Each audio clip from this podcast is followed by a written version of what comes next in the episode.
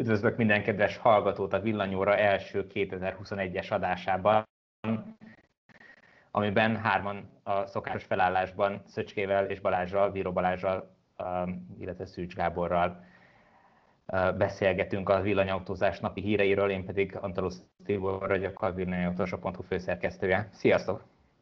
Sziasztok! Sziasztok! Hogy, hogy vagytok?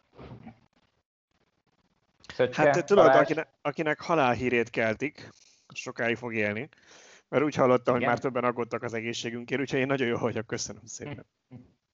Így van, remekül telt a január, kipihentük magunkat, hogy nem kellett minden héten villanyórát felvenni. Jaj, szegények.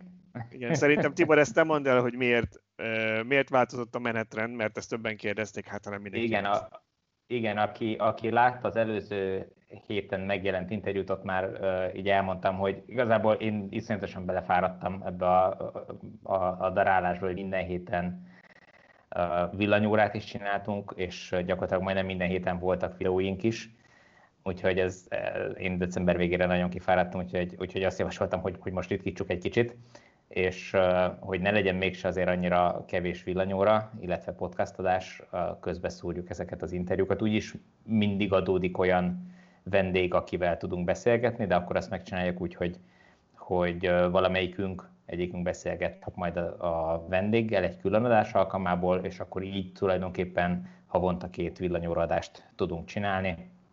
Egy adásban hárman beszélgetünk, így a, a szokásos mindennapi témákról, és lesz egy ilyen interjúszerű beszélgetős adás egy vendéggel minden hónapban. Egyelőre ez a terv, januárban nagyjából ezt tudtuk tartani, majd meglátjuk, hogy hogy alakul a jövőben.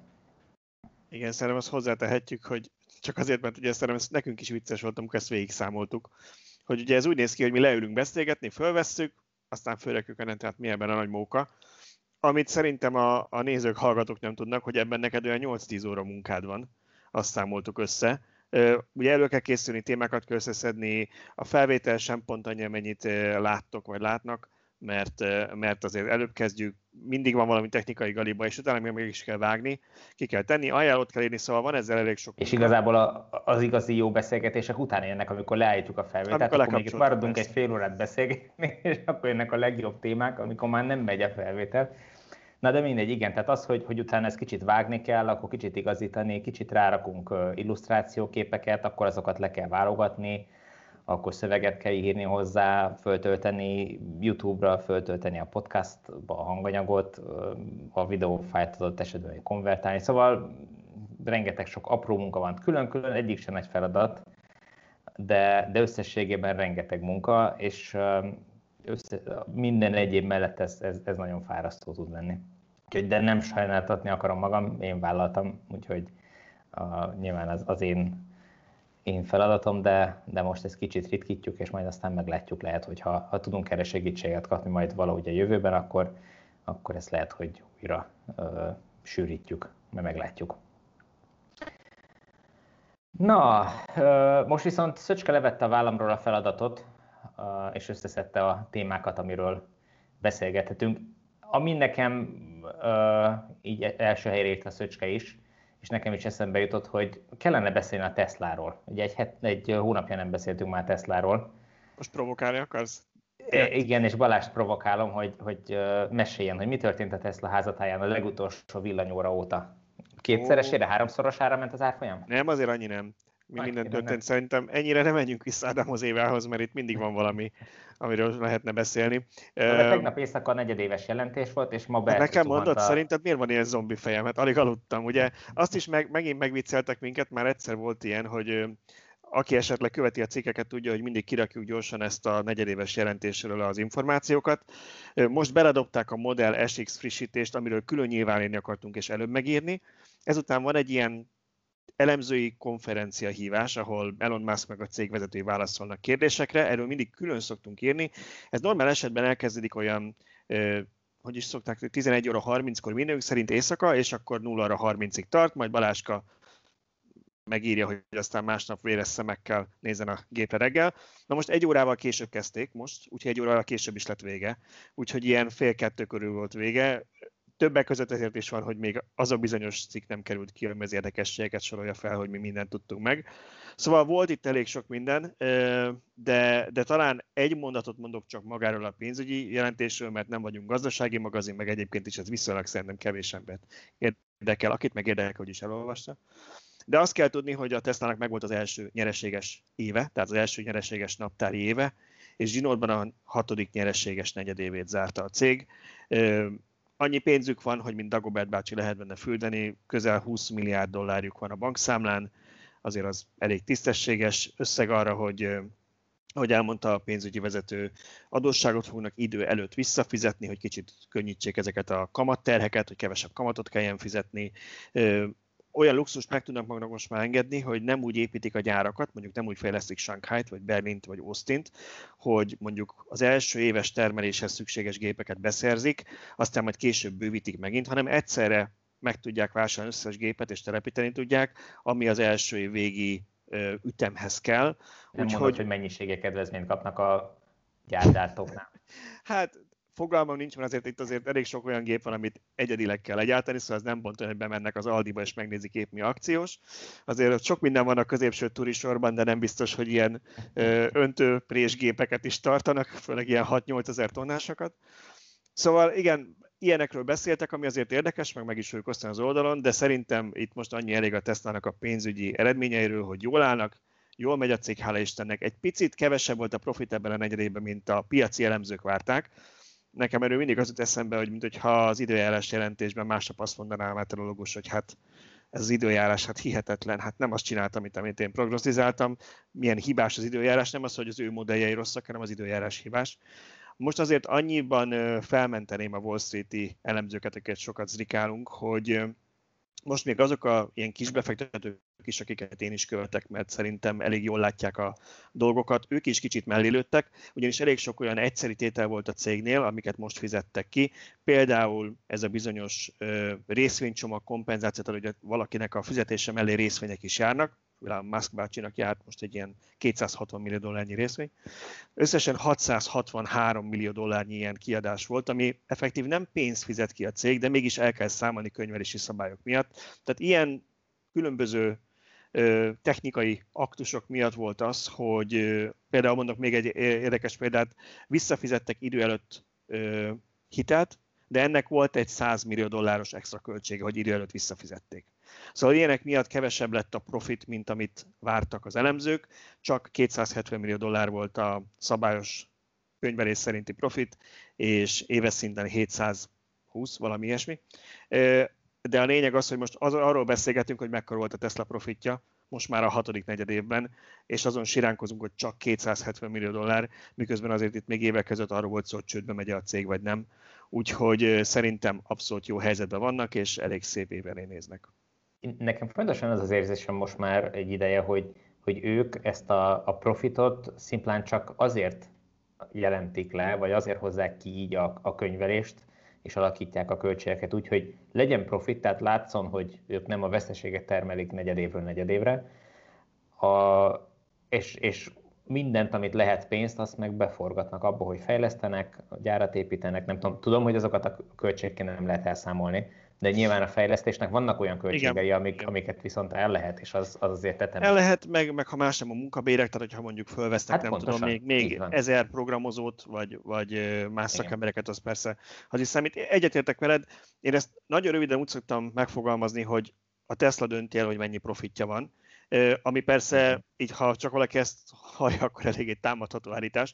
Természetesen, ha valakinek a kutya nem keresett termékét, vagy csak áron tudja eladni, akkor az veszteséget termel.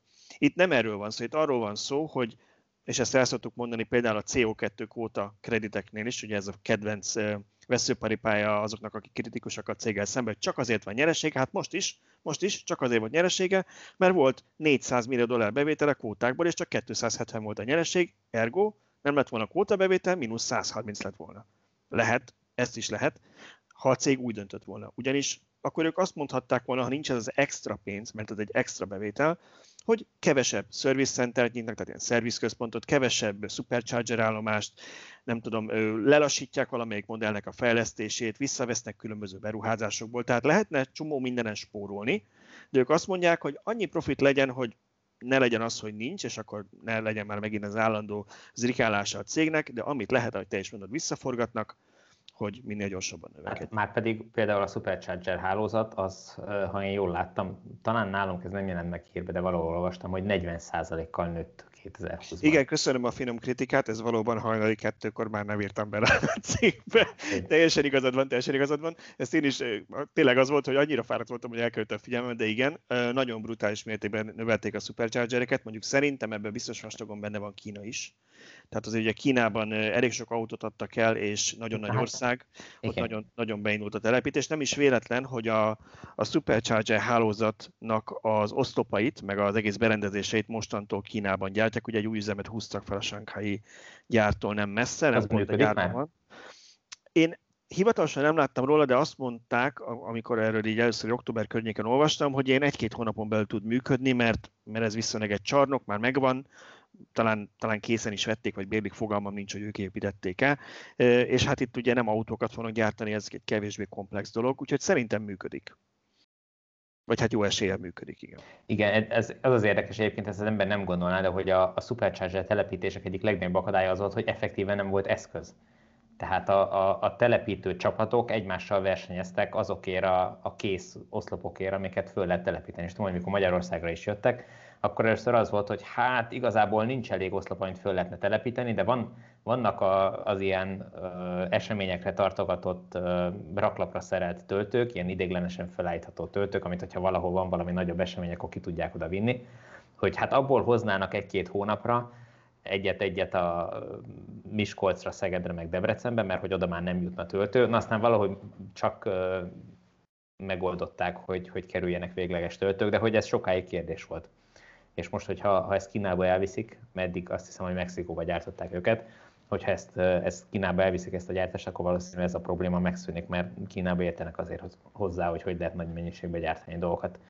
Lásd, ugye a, milyen, már, már valami brutális szinten van a Model 3 gyártása az ottani gyárba. Hát ugye azt mondják, hogy a, igen, ugye már több százezer több százezres ütemű a gyártás, és ezt mindig úgy kell érteni, hogy ha minden nap ugyanannyi gyártanak, akkor ennyi lenne a maximális, és sosem maximális, mert hát vannak leállások, karbantartás, nemzeti ünnepek, úgyhogy, úgyhogy ezt nem... Nem, nem lehet 52 hétre felszorozni a Igen, ezt nem, nem, nem egyszerű kiszámolni, de hát a Model 3-nál ugye azt látjuk, hogy tavaly Kínában ugye a legnépszerűbb villanyautó volt, a legtöbbet ebből adták el, de ilyen mérföldekkel, és 140 ezer, 139 ezer valahány száz Model 3 fogyott Kínában. Az a vicces, hogyha megnézed a kínai top 20-at, a Model 3 az egyedül látunk értelmezhető autó, a többi ezek minden helyi modellek. Talán azt hiszem egy a Passatnak a hibrid verziója fönn van a top 20-as listán, de ennyi. Az is egyébként helyi gyártású. Szóval a lényeg az, hogy 140 ezernek a szerintem 90%-át már ott gyártották. És ez igen, akkor magyarázza, hogy miért ott bővül leginkább a töltőhálózat. Na és mi lesz az új SL meg x Ezt komolyan gondolják ezt a, ezt a kormányt, meg ezt a mm, végtelenül leegyszerűsített műszerfalat? Szóval én, én, én, nekem már van egy olyan rossz szokásom, hogy magamat verem pofán, hogyha azt találom gondolni csak, hogy Elon Musk viccelt valamivel, mert mindig rájövünk, hogy nem viccelt, teljesen meghibant, és, igaz, és, és, és igazából bemutatják azt a terméket, lásd Cybertruck. Én ott a Cybertrucknál meg voltam győződve, hogy ezt betolták oda, mindenki ott röhög rajta, és én utána majd kitolják, benne, hogy... és bejön az igazi. Igen, igen. Na mindegy, szóval, hogy, szóval, hogy senki ne, ne gondolja azt, hogyha, hogyha lát valami ilyesmit, akkor azt, azt viccnek szánták. Kicsit komolyra fordítva, én annak örülök, hogy végre már nem kell nem kell találgatnunk tovább, hogy mikor jön a frissítés. Ami egy pici csalódás nekem, hogy én jobban örültem volna, ha kívülre egy kicsit látványosabban megújulnak az autók, mondjuk új lámpákat kapnak elő hátul. Azt látom, hogy változtak a, az, az elemek azért, tehát az elején például a légbőmlők szerintem kicsit agresszívebb lett a, a kinézete a kocsinak, talán még ez a első hűtőrács helyen ez az ajakforma is kicsit erősebb, hátul is picit változott, de, de nagyjából szerintem, ja meg az, azt mondják, akik már látták állítólag, állítólag élőben így a különböző tesztpályákon, hogy szélesebb az autó, tehát hogy így mintha a kerékjáratokat kiszélesítették volna, lehet, hogy szélesebb hát pont, pont ez hiányzott itt Európában. Igen, ez, mert eddig keskeny volt, tehát az volt a probléma, hogy csak két parkolóhelyet foglalt el, nem három. Igen. Szóval, hogy, hogy ez egy dolog, hogy mi, mi van az autó külsével, de a belseje az szerintem szenzációs lett, nekem nagyon tetszik, és szerintem prémiumabb így a feelingje, bár ugye még csak ilyen grafikákat láttunk róla, mint az előzőnek volt. A kormány az, ami, minden, ami mindenki úgy megrökönyödik. Én azt mondom a kormányról, aminek ugye nincs teteje, hogy várjuk meg, amíg látunk róla teszteket, emberek kipróbálják, és utána mondjuk azt, hogy ez borzalom, vagy hogy ezt nem lehet, ez életveszélyes, ezt nem lehet használni. Én azért megvárnám, hogy hogy, hogy hogy néz ez ki a valóságban, mit mond róla az, aki mondjuk elviszi egy körre, akár csak egy sajtóbemutatón. Én azért nem aggódok, mert úgy gondolom, hogy az AliExpressről biztos lehet majd ilyen félkörívet venni, amit oda lehet csavarozni. Most, hogy mondod, és ingyen kihozzák mi egy dollárért. Így van. Tudjátok, mint a, nem tudom, kis teherautókra is lehet ilyen gombot venni, hogy olyan könnyen tud pörgetni a kormány parkoláskor. Ez ugyanolyan lesz, hogy így rácsavarozod, és akkor van egy egész Tesla kormányod. Hát vagy eladja a Tesla 7000 dollárért, vagy nem tudom hol van most az árfolyam az FSD-t, és akkor nem, nem lesz szükséged a kormányra. Nem? Ez a másik lehetőség. Igen, valószínűleg ennek van ilyen szimbolikus jelentése is, hogy egyre kevésbé fontos a kormány. Ami, a, tehát, eh, hogy mondjam, maga a kormány formája az egy dolog. Azt majd meglátjuk, hogy mennyire használható, mennyire jó. Ugye ez hasonló formájú kormányt látunk már a Roadsteren is. Van egy olyan előnye, hogy nem lóg bele a műszerfalba, tehát azért szerintem az volt az első, amit minden megállapítottunk, akik vezettük a Peugeot-nak az új autóit, hogy meg lehet szokni, de hát, hogy miért kell nekem azt megszokni, hogy vagy úgy ülök, hogy alatta közte látok át, vagy fölötte, hogy valahogy úgy igazán azért sehogy nem kényelmes. Itt ilyen probléma nem lesz valószínűleg, ha csak nem kanyarokodás közben belelóg az oldala, mert ugye hiányzik így a teteje, és akkor látod a műszerfalat, szóval egy ilyen előnye biztos van. Hogy ez mennyire megy a használatoság rovására, azt meglátjuk. De ami viszont igen érdekes, hogy a bajusz kapcsolók eltűntek, és ezeknek a funkciói rákerültek a kormányra. Na most, hogy ez mennyire az önvezetés felé megy, most írom éppen azt a, azt a cikket, amiben megpróbáltam összeszedni még így erről a konferencia hívásról, amit éjszaka kiedzeteltem, meg az azóta kiszivárgott hírekből, hogy mit lehet tudni a újdonságokról. És ugye azt mondják, hogy a, az, a, hogyha, az, hogyha a központi navigációs rendszeren navigálsz, tehát beállított a szélállomást, akkor az autó saját magától fog indexelni a kanyarokban. Tehát igazából te akkor használod magadtól az indexet csak, hogyha előző mondjuk, és mondjuk a te országodban még a Navigator Autopilot funkció nem elérhető, amikor az autó előz is magától. Egyébként pedig helyettet fog indexelni az autó. Persze ilyenkor az ember mindig gondolkodik, hogy ez mennyire lesz megbízható, mert ha nem, akkor, akkor az elég nagy probléma. De abból kiindulva, hogy hányan indexelnek az utakon, és én ettől mindig agyvérzést kapok, mert én akkor is indexelek inkább, ha, ha azt mondom, hogy senki nincs ott, de annyira benne van az ember kezében, lehetséges, hogy még így is jobb lesz a ráta, mint amikor egy ember úgy dönt, hogy igazából ő nem szeret indexelni, vagy az ő autója olyan, hogy arra gyárilag nem szerelnek ilyet, mert ilyet is tudom. Ebbe azért az a furcsa, hogy nem tudom ti hogy vagytok vele, de én ha egy ismert helyre, ismert helyen utazom, akkor eszemben sincs beírni a navigációba az úti célt. Én az igazság, hogy én, én mindenhol vagyok. használom. Én mindenhol használom, és főleg azért mondjuk, hogy a Teslákban nincsen vész, de főleg én a vészt azért szeretem, mert most nyilván uh-huh. mindenki tegye a kezét a szívére, hogy azért a trafikat is jó, hogy bejelenti, hogy valahol van egy rendőr, de azért ennél jóval fontosabb, hogy, hogy bejelenti, hogy ha van egy autó, ami leállt az útszélén, bejelenti, hogyha tárgy van az útes közepén. Én emlékszem, egyszer Budapesten volt, hogy a véznek köszönhető szerintem, hogy, hogy a, hogy a kerekemet nem törtem rommá, vagy nem, a gumi nem szakadt ki, mert az út közepén, az Erzsébet hídon volt egy dísztárcsa, amire azért nagyobb sebesség az ember ráhajt, nem tudom, kiszakítja, de nem akartam volna kipróbálni, és tudtam, előre figyeltem, mert jelezte a program.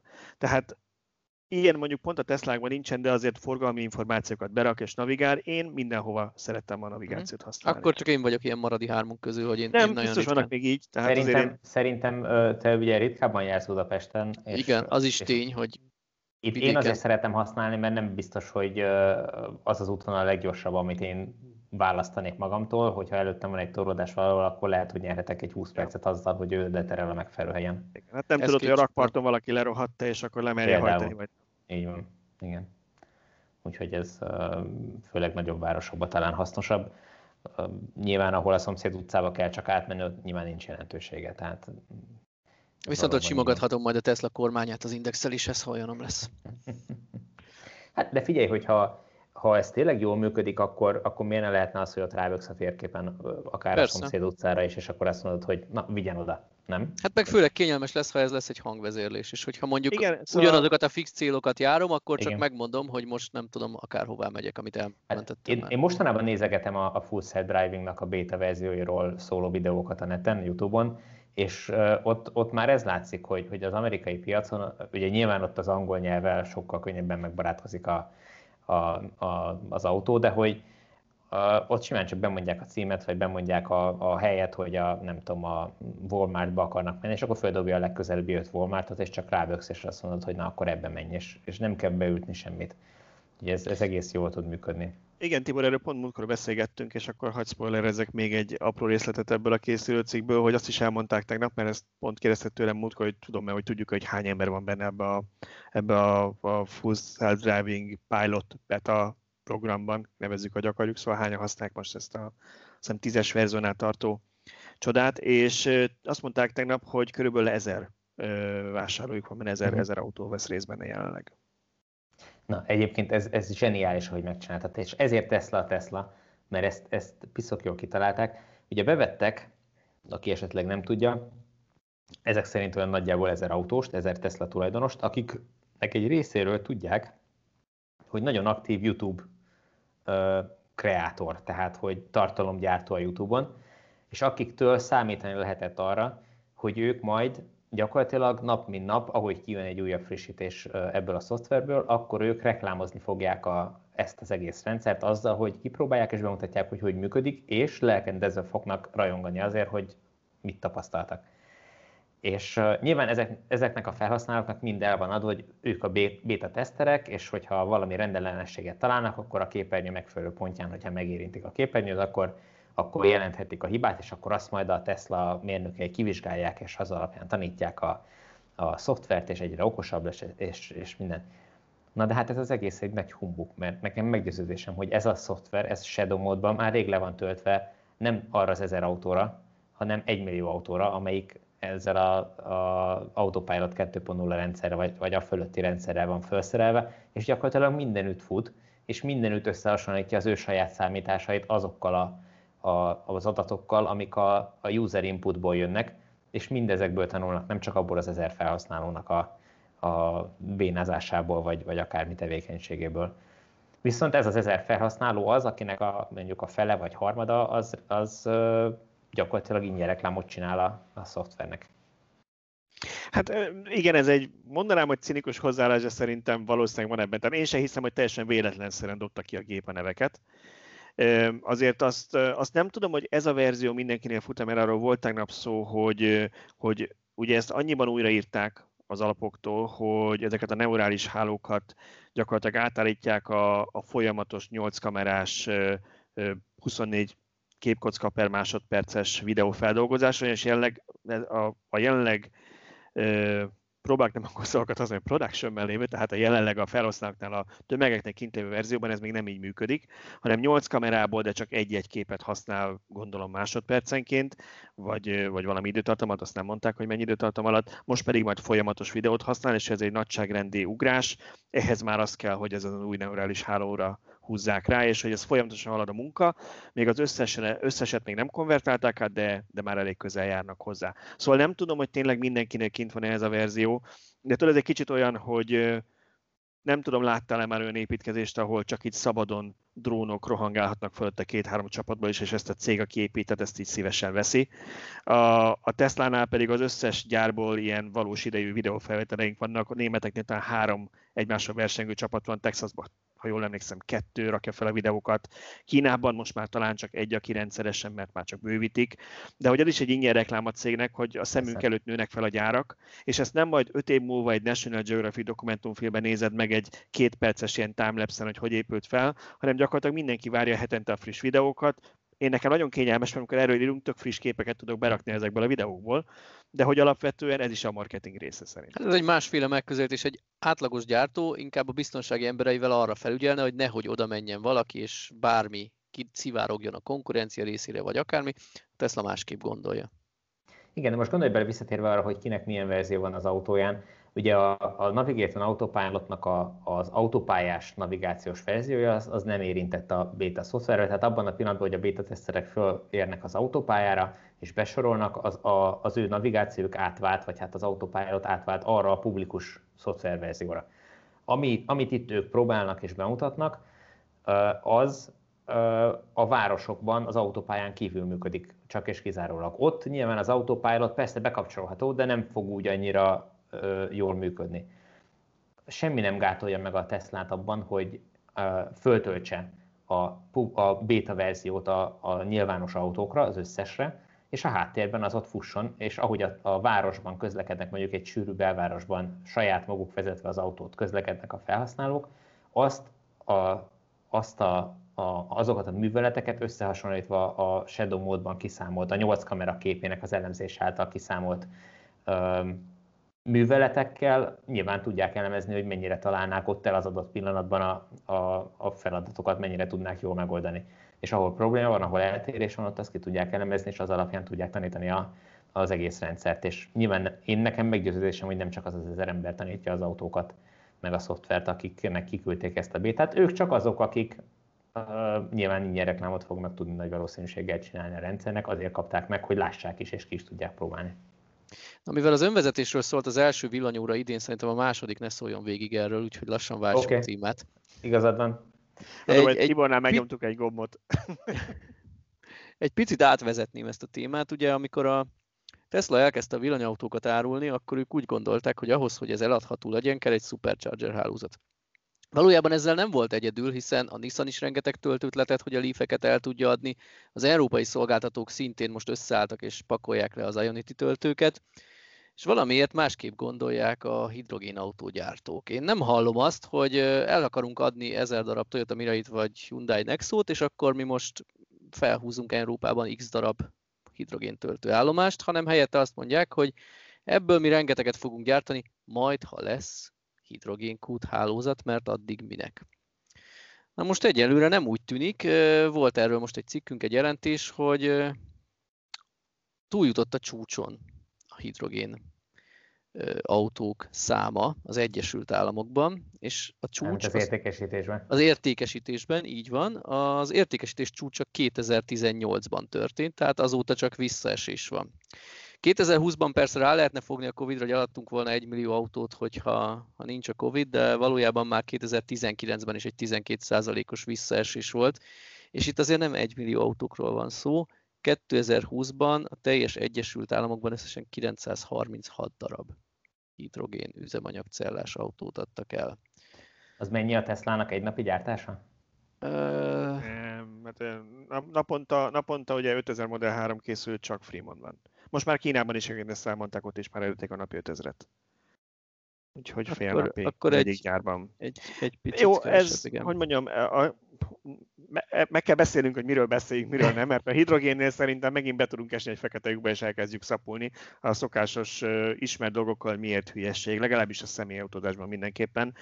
Én azzal kapcsolnám össze, hogy ne csak amerikai példa legyen. Pont a napokban eh, néztem meg eh, Bjorn barátunknak egy, egy videóját ezzel kapcsolatban. A hidrogén autókról hasonlóan vélekedik, mint mi hárman, és uh, ugye Norvégiában azért tudjuk, hogy az a villanyautózásnak így a, a mintaországa, a bezzeg országa, és hát azért szerintem, hogy ha valaki hidrogénes autót uh, szeretne, hogy piacra bevezetni, akkor ott kezdene Európában, mert hát az végül is a hidrogénes autó és egy villanyautó, csak egy nagyon pici akkumulátor mellett van még egy tüzelőanyagcella is, és, és ennyi, gyakorlatilag ennyi a különbség, hogy az energiát nem teljes egészében akkumulátorban tárolja, de van egy átmeneti tároló ott is. Szóval egy szónak is száz a vége, Norvégiában három, azaz három darab hidrogéntöltő állomás van, amit a tavaly, hogy mikor volt egy, egy robbanás, ha emlékeztek, az egyik ilyen állomás egy picit elszállt a levegőbe, és akkor azzal lendülettel lekapcsolták mind a hármat, Na most az egy dolog, hogy azután elnyitották ki, de van, aki vett már ilyen autót, és fizeti rá. Volt egy család, egy példát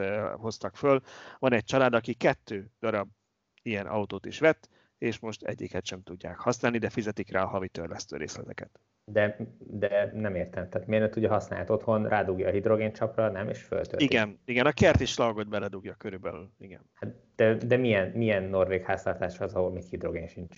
Hát szegény, hát ott is Covid volt. Na igen. Kicsit, kicsit nekem ez a hidrogén úgy tűnik, hogy ilyen altatjuk a dolgokat, várjunk a csodára, és akkor addig eladunk még néhány hagyományos autót. És a másik ilyen, amivel párhuzamot vonnék, és most ugye a, héten megint több, több oldalon olvastam róla, hogy majd jön a csoda, a szilárd testakkumulátor. Mm. Aztán kiderül, hogy ez a csoda, ez valójában nem egy újdonság, mert arról van szó, ami már 2013 körül indult Párizsban ez az autó kölcsönző flotta, amelyek bizony többség nem tudja róla, de azok bizony szilárdtestakus autók voltak, majd valamikor 16 hét felé már ki is vonták őket a forgalomból. Nem azért, mert gond volt az autókkal, hanem mert rájöttek a franciák, hogy mégse váltotta be a, a hozzáfűzött reményeket az autó megosztás. Ők azt várták, hogy majd az emberek saját autó helyett ezekkel járnak, közben meg az történt, hogy a tömegközlekedést használók ültek át ezekben, tehát valójában még több személyautó került az utakra. Mindegy, tehát itt nem a szilárdtestakúval volt a probléma. A lényeg ezzel kapcsolatban az, hogy, hogy mindenki azt várja, hogy majd a szilárdtest azt milyen villámgyorsan feltöltjük 5 perc alatt a, a 1000 km hatótávot. Nos, nem, eddig ez, ami, ami megvalósult a gyakorlatban, ezek, ezek kifejezetten nem alkalmasak villámtöltésre, tehát ezek autómegosztónak tökéletesek, mert ideje viszonylag nagy részét ott tölti bedugva. Ott olyanok voltak ezek az autómegosztók, hogy hogy nem bárhol ledobtad egy parkolóhelyre, hanem, hanem voltak ilyen töltő csatlakozók, és akkor arra kellett letenni, az volt elég sűrűn, tehát ez, ez nem jelentett problémát, hogy így használjuk. Viszont az volt a koncepció, hogy ezek a szilárdtestakus autók állandóan töltőn lógjanak, mégpedig azért, mert ezek ilyen 60-80 Celsius fokos akuval tudnak működni, az az akku normál üzemi hőmérséklete. Ha egy ilyen autót töltő nélkül hagysz, akkor fenn kell, hogy tartsa ezt a hőmérsékletet, tehát egy-két nap alatt teljesen nullára leszívja használat nélkül is az akut. Úgyhogy állandóan töltünk kell lógni, amikor nem használod. Na most nincs villámtöltés, és állandóan töltünk kell lógni, innentől ez eléggé arra utal, hogy ez nem praktikus egy magánszemély privát autójának. Ellenben praktikusan lehet használni olyanokra, ahol kiszámítható a napi futás, például buszok, és ezért is jön a a Mercedes az Ecitárónak a, a csuklós változatában, hogy oda, oda lehet ugyanezt a magas hőmérsékletű akut rendelni, és igazából ott tök működőképes szerintem jó dolog, mert az este beáll a depóba, éjjel rá van dugva, tud menni nem tudom én 300 kilométert egy feltöltéssel, azt nappal le is fogja nyomni, használat közben nyilván nem hűl ki az akutát, megvan ennek a használati területe, de az, az nem az a csoda, amit mindenki vár tőle. Azért nem, nem érzed kicsit pazarlásnak, hogy egész éjszaka mondjuk 80 fokosan tartja az akkumulátort? Igazából ez csak hőszigetelés kérdése, mert hogyha ha folyamatosan egy jól szigetelt akku, ugye ott, mivel nem kap villámtöltést, és viszonylag nagy akkuról beszélünk, nem kap olyan kisütőáramot, amitől túl melegedne, ott arról van szó, hogy nem kell akkuhűtésre energiát fordítanunk, hanem egyszer viszonylag nagy energia befektetésre ezt az egy tonna vasat fel kell fűteni, viszont onnantól, ha ez egy hőszigetelt doboz, akkor a hőmérséklet tartása szerintem nem jelent olyan brutális veszteséget. Hát végül is itt a, a párizsi autókból lehetne kalkulálni, most sajnos pontos adatoknak nem néztem utána, de egy ilyen szűk 30 kWh akku volt ezekben, és néhány nap alatt merülnének le a fűtéssel. Tehát nem Jó, azt mondom, hogy nulla, de azért lehet, nem de osztóban már lehet, hogy ebből probléma lenne elképzelhető, ott vastagabb hőszigetelés kell rá.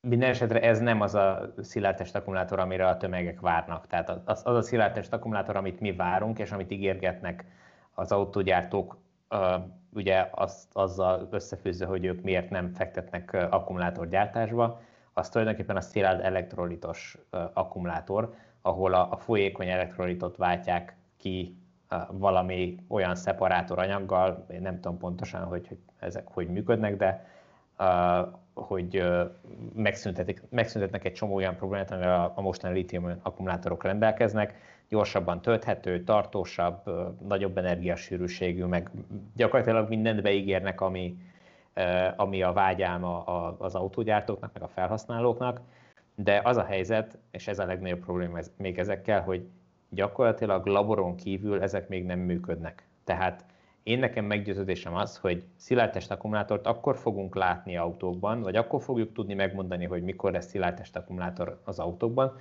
amikor már a notebookjainkban, meg a telefonjainkban, meg a, a nem tudom, a fűnyíróban már néhány éve ezek működnek, és, és látjuk azt, hogy ezek hogy működnek, hogy öregednek, egyáltalán hogy lehet felskálázni a gyártásokat megfelelő méretre addig, amíg ezek sehol nem bizonyítottak semmilyen eszközben, addig esélytelen, hogy ezek az autóba bekerüljenek. Nem lesz ez az autógyártó, amelyik naponta ezret vagy ötezret legyárt egy olyan autóból, aminek nem lehet tudni, hogy az akkumulátor az, az hogy fog viselkedni egy, két, három vagy húsz év múlva. Szerintem ezt már párszor megbeszéltük, hogy mind a hárma vagyunk annyira kockák, hogy így követjük gyakorlatilag gyerekkorunk vagy tinédzserkorunk óta így a szórakoztató elektronika meg a számítástechnika híreit. Gyanítom, hogy a, olvas, a olvasóink, hallgatóink, nézőink között is van egy jó pár ilyen ember, és nekik nem mondok újdonságot, hogy tele van a technológia történet olyan, olyan megoldásokkal és olyan előretörésekkel, amik úgy jól hangzanak, tök ígéretesek, és 20-30 évig egyszerűen nem tudnak előrépni valami probléma miatt. Én nem azt mondom, hogy a szilárdtest technológia soha sem jön el, és nem lesznek ilyen akkumulátorok. Biztos, hogy lesznek. Nem biztos, hogy úgy kell rájuk tekinteni, hogy ez a Szent Grál, mert, mert amit most látunk így, akár csak ha a Tesla-nak az akkumulátoraira gondolunk, akár a CATL-nek az LFP akkumulátoraira, amik most már egészen alkalmasak így nagyobb hatótávokra is, és, és nem arról szól a történet, hogy oké, okay, olcsóbb, de, de igazából ilyen, ilyen kisebb hatótávú autókra lehet használni. Szóval lehet, hogy a többi is annyira fel tud fejlődni, hogy mire piacra kerülne a szilárdtes technológia, addigra már nem lesz annyi előnye, hogy, hogy megérje. Lehet, hogy van, aki azt fogja használni, ugyanúgy, ahogy most is többfajta akkumulátor típust, cellát, megoldást, tehát prizmatikusat, zacskósat, hengereset mindenki más használ, nem azt mondom, hogy nem lesz ez egy technológia, de egyáltalán nem biztos, hogy erre kell várni, mint a Szent Grára, és hogy ha ezzel jön majd, akkor lesznek jó villanyautók. Igen, ez az erre kell várni, én ezt szerettem volna hangsúlyozni, ezért hoztam párhuzamot a szilárdtest akkor és a hidrogén között, mert egy kicsit úgy érzem, hogy azok a gyártók, akik így ezt súlykolják, ezt marketingelik, hogy majd gyártunk nektek hidrogénautót, és majd, ha lesz szilárdtest, akkor, piacra dobjuk a szuper villanyautót, na ők én úgy érzem, hogy csak így hülyítik a népet, és inkább arra játszanak, hogy ne vettem most meg a konkurens gyártónak az elektromos autóját, ami akkumulátoros elektromos autó, mert mi majd kijövünk attól a sokkal jobbal. Lehetőleg egy olyan nem túl számon kérhető egy-két éves határidőt mondanak, de nem is olyan extrém hosszút, hogy ne, ne várnánk rá, ne lenne, ne lenne a márkahívőknek oka, hogy erre várjanak. Viszont addig a te jelenlegi 5-10 éves autódat, ezt azért még cserél le egy fiatalabbra, amit mi gyártottunk neked. Ez ugyan még hagyományos és és füstöl, talán még nem is hibrid technológia, tehát még a városban is füstöl, de nekünk ez jó lesz, ha megveszed, te meg csak várt ki azt, amikor majd jön az 1000 kilométeres 5 perc töltés. Igen, olyan határidőket mondanak, amiben még pont belefér egy, egy autó vásárlása, meg elhasználása, és majd a következő vásárlásnál addigra majd, majd lesz valami. És ha már erről beszélünk, tudjátok, ki fog még nagyot csalódni, aki látja azt, hogy most a villanyautósok viszonylag olcsón közlekednek, de még azért néhány kompromisszumot kénytelenek lenyelni. És sokan mondják, hogy hát most még nem, de majd 3-5 év múlva a következő autó milyen lesz. Igen, jó esély van, hogy elektromos lesz, csak akkor azzal már nem fogtok olcsón közlekedni, mert ugyanúgy beszedik majd azt az adót, amit most beszednek a hagyományos autókra. Így van, így van. Én nekem is meggyőződésem, bár ugye Laci, aki a, az autók fejlődés, meg elektromobilitás fejlődéséről írt sok cikket nálunk, ő, ő úgy gondolja, meg hát a több cikkben is ez előfordult, hogy olcsóbb lehet majd a, a, az elektromobilitás, a, az elektromos autó használata a jövőben. Én nekem meggyőződésem, hogy jelentősen nem lesz olcsóbb. Egyszerűen nem, nem lehet olcsóbb. Ez egy luxus, akkor is akármit csinálunk, aminek meg kell fizetni az árát. Igazából Laci nem mond ennek ellent, mert ő azt mondja, hogy az autómegosztóknak köszönhetően lesz, Igen, lesz olcsóbb valóban. ez. Tehát Igen. nyilván, ha a jelenlegi autómat most azt mondanám, hogy a három szomszéddal közösen vennék egy autót, és beosztanánk, hogy én hétfőnünk kedden a harmadik szerdán viszi, akkor nyilván jelentős pénzt megspórolnánk, Igen. némi komfortról lemondva. És Laci úgy gondolja, hogy ezt a ezt a komfortot fogja mondjuk az önvezetés elhozni, hogy, hogy nem nekem kell elsétálni a parkolóba egy autó megosztós autóhoz és ott beülni, hanem ide fog jönni a házamhoz, és kvázi saját autóként fogom használni.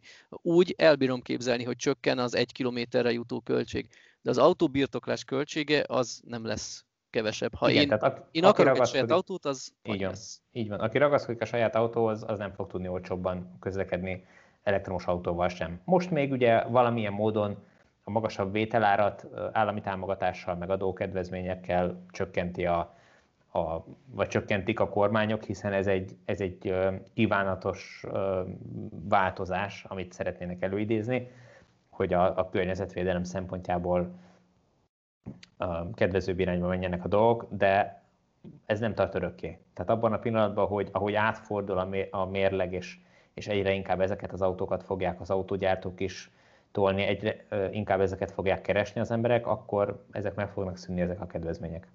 Igen, hát nem, egyáltalán nem biztos, hogy az áramára lesz mondjuk olyan adókkal terhelő most a benzin. Ugye azért azért nehezebb történet, mert nem lehet tudni, most a hűtőhöz használod el, vagy a légkondihoz, vagy autóhoz. Estik majd, mint a gázolajat.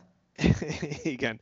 Szóval én nem hiszek abban, hogy ezt fogják, de azért a kormányok elég kreatívak a világon mindenhol a történelemben mindig is, hogyha adókat kell bevetni, vagy beszedni. Úgyhogy gyanítom, hogy kitalálják majd, hogy magasabb kötelező útadó lesz, vagy kilométer alapon, vagy, vagy éves díj alapon valahogyan be kell szedni, mert hát nyilván, főleg Európában, mert Amerikában kevesebb ilyen központi szociális juttatás van, és kevesebb pénzt is szednek be rá ennek fejében. Európában, ahol ugye tök más a rendszer, és a szociális háló is kiterjedtebb, azért itt a kormányoknak, államoknak szüksége van a bevételre. Úgyhogy, úgyhogy valahogy meg fogják oldani. Igen, és ma már az informatika korában már nem annyira nagy kaland akár a felhasználási arányjal, vagy felhasználási arányos adóztatás sem. Tehát akár előírhatják az autógyártóknak, hogy egy bizonyos időponttól kezdve be kell építeni olyan nyomkövető eszközöket, amivel ha nem is tudja a pontos helyszínét a, a, a, az autósnak, de, de a megtett utat tudják rögzíteni biztonságosan. Hát azért nektek nem kell mondani, meg talán szerintem a, ez a, a nézőinket, hallgatóinkat cselepé meg, hogy ma már az a legtöbb autóban van valami 4G modul.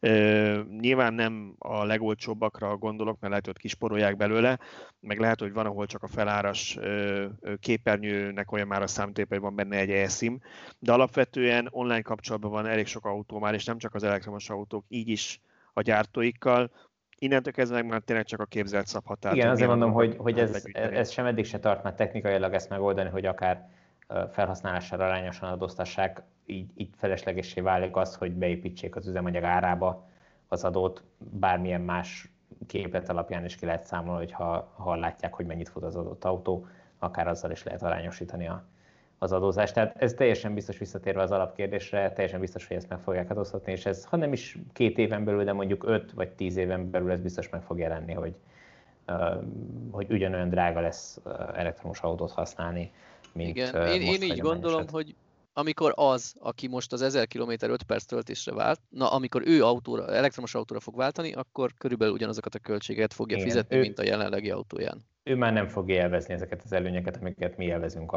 az elektromos autózásban. Ha már előnyök, volt egy cikkünk arról is, hogy a villanyautósok szabadon gyorshajthatnak Ausztriában.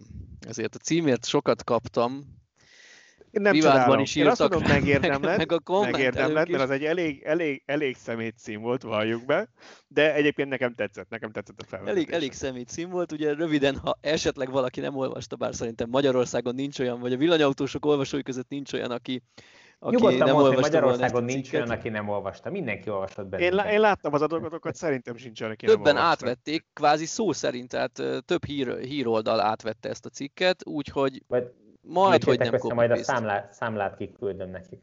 Oké, okay, oké, okay, oké, okay, mindenképp küldöm a linkeket, hogy kik vették át. Szóval többen átvették, na de röviden, ha valaki esetleg mégis a hét, átaludta ezt a hetet, és nem tudta, arról van szó, hogy Ausztriában van ez az IG kötőjel L korlátozás, ami környezetvédelmi okokból korlátozza a sebességet. Smogriadó van, Bécsben túl nagy a füst, ezért azt mondják, hogy a Bécset elkerülő autópályán 130 helyett most csak 100-zal mehetsz, és ha gyorsan mész, akkor itt nem a szokásos apró pénzt kapott büntetésileg, hanem valami környezetkárosítás vagy hasonló jogcímen ilyen horror több ezer eurós büntetést kapsz. Körülbelül 2018-ban merült fel először, hogy hát de a villanyautó nem füstöl, akkor ő miért nem mehet gyorsabban, és elgondolkoztak rajta a döntéshozók, egy évig gondolkoztak rajta, és 2019 nyarán azt mondták, hogy oké, a villanyautó gyorsabban mehet. Na de itt jött az a probléma, hogy kizárólag az osztrák rendszámos villanyautó mehetett gyorsabban, mert hát automatikusan küldi a rendszer a büntetéseket, és a rendszerben benne volt, hogy ez a, ehhez a rendszámhoz elektromos autó tartozik, oké, neki nem küldök. Igen ám, de itt jöttek a külföldiek, szerintem tök jogosan. Volt egy német Tesla tulajdonos, aki szándékosan begyűjtött egy ilyen büntetést, majd a, a német autóklub együttműködésével vagy jogászaival szóltak a Európai Unió Esélyegyenlőségi Bizottság, vagy valami hasonló nevű hivatalnak, hogy ez így, ez így nem jó, és döntött a hivatal, idén január elejére döntött a hivatal, hogy már pedig a külföldi autósokat sem szabad megbüntetni. Na most itt ebbe az az érdekes, hogy hogy fogják ezt technikailag megoldani. Én azt gyanítom, hogy jelenleg, ha én a magyar villanyautómmal gyorshajtanék, akkor megkapnám a büntit, de ha fellebeznék, akkor elengednék, tehát valószínűleg administratívan elég fájdalmas lenne ezt elintézni, de ez úgy gondolom, hogy mire feloldják a korlátozásokat, és bárki mehet Ausztriába, addigra bízom benne, hogy az osztrákok megoldják, hogy lesz valami regisztrációs lehetőség, nem tudom, autópálya matrica vásárlással összekötve, hogy, hogy, hogy regisztrálhassam magam. Minden esetre nem is ez a lényeg, hanem ami az én fejembe szöget ütött, hogy van Magyarországon egy hasonló kedvezményünk, a zöld rendszámhoz kötött ingyenes parkolás. Ha most eljön egy osztrák villanyautós az ő zöld betűs rendszámával, vagy egy német villanyautós az ő e betűre végződő elektromos autókat megkülönböztető rendszámával, akkor neki fizetni kell a parkolást. Most nem, mert most senkinek, de úgy békeidőkben fizetni kellene a parkolásért. Lesz-e Magyarországon az ingyen parkolás egy olyan nyomós érv, hogy egy német Teslás neki menjen és az EU-nál befújjon minket? Mit gondoltak? Hát, ahogy magunkat ismerem, szerintem előbb lenne azra a válasz, hogy megszüntetik az ingyen parkolást, mint hogy kidolgozzanak erre valami rendszert. Úgyhogy én ettől tartok inkább. Mert hogy ez egyszerűbb megoldás. Az biztos nem egyszerű a rendszer. Tehát még egy osztrák autópályán ott ugye autópálya matricát kell venned, bár Ausztriában még mindig van ez a felragazgatós, nem regisztráció köteles, de már úgy tudom, hogy van e-matrica is náluk. Tehát ott valahogy meg lehetne oldani, hogy, hogy igen, mutasd be a forgalmidat, ha tényleg elektromos, akkor bepöttyintjük, hogy, hogy neked nem kell fizetni, és akkor az bekerül a rendszerbe. De a parkolásnál azért érdekesebb. Tehát elképzelem, amikor a kipufogót keresi a parkolőr, és behajol minden autó alá, hogy vajon jogos vagy nem jogos, hogy ő nem vett, nem vett jegyet. Tehát azért ez izgalmas kérdés. Én, én azért abban gondolkodnék, hogy minek után ez egy EU-s probléma, jó lenne rá valami EU-s megoldást találni, mert ugye ez egy valós probléma, hogy minden országnak más, eleve nyilván másfajta rendszámai is vannak, de azon belül a különböző színek, kiegészítő betűk is más dolgot jelentenek. Tehát lehet, hogy nem ártana, ha lenne valami központi EU-s regisztrációs adatbázis, amit akár ezek az országok fel tudnának központilag tölteni, tehát mondjuk a német kormány pontosan, vagy a német közlekedési hatóság pontosan tudja, hogy mik az elektromos autók és a hozzátartozó rendszámok, nem kéne neked regisztrálni minden országba. A magyarok is fel tudnák tölteni az összes zöld rendszámosat, és akkor ezek a rendszerek le tudnák hívni, meg valószínűleg a parkoló. Tehát a most is hogyha egy parkolóra elmegy, ugye megnézi, hogy te mondjuk digitális parkolójegyet vettél le. Tehát valamilyen szempontból lekéri az adatokat most is központilag, úgyhogy simán össze lehetne ezeket úgy kötni, hogy azt is lássa, hogy vagy le, simán, nem, ha nem is ő, hanem igen. a központi rendszer már mondja, hogy erre az autóra nem kell. Simán lehetne ez GDPR kompatibilis, semmi egyéb adatot ne adjon ki, parkolőr begépeli a kis rendszámot, és visszajön rá, hogy elektromos, nem elektromos. Igen, abszolút működhetne. Igen, ez abszolút jogos kérdés, hogy a 21. században ez, ez hogy nem lett még megoldva. Tehát, hogy hogy jutottunk el ideig, hogy, hogy egy Európai Unióban, ami nem ma, meg nem öt évvel ezelőtt alakult, hogy hogy nem sikerült még ezt a rendszert egységesíteni, és, és kitalálni. És nagyon remélem, hogy nem matricát fognak kitalálni, mert én attól, nekem attól heroton van, amikor az autót össze kell ragazgatni matricákkal. Én úgy örültem, amikor már nem kellett ezeket a, a ragazgatós matricákat venni, hanem lehetett digitálisat. Szóval, hogy már mint az autópályásra. Úgyhogy, úgyhogy jó lenne, hogyha nem az lenne a megoldás, hogy kötelező kiragasztani valami ormotlan matricát a szélvédőre. És reméljük, hogy nem olyan módon fogják ezt is kezelni, mint ahogy a, a Kréta rendszerbe kezelték a zeneiskolai tandíj befizetést.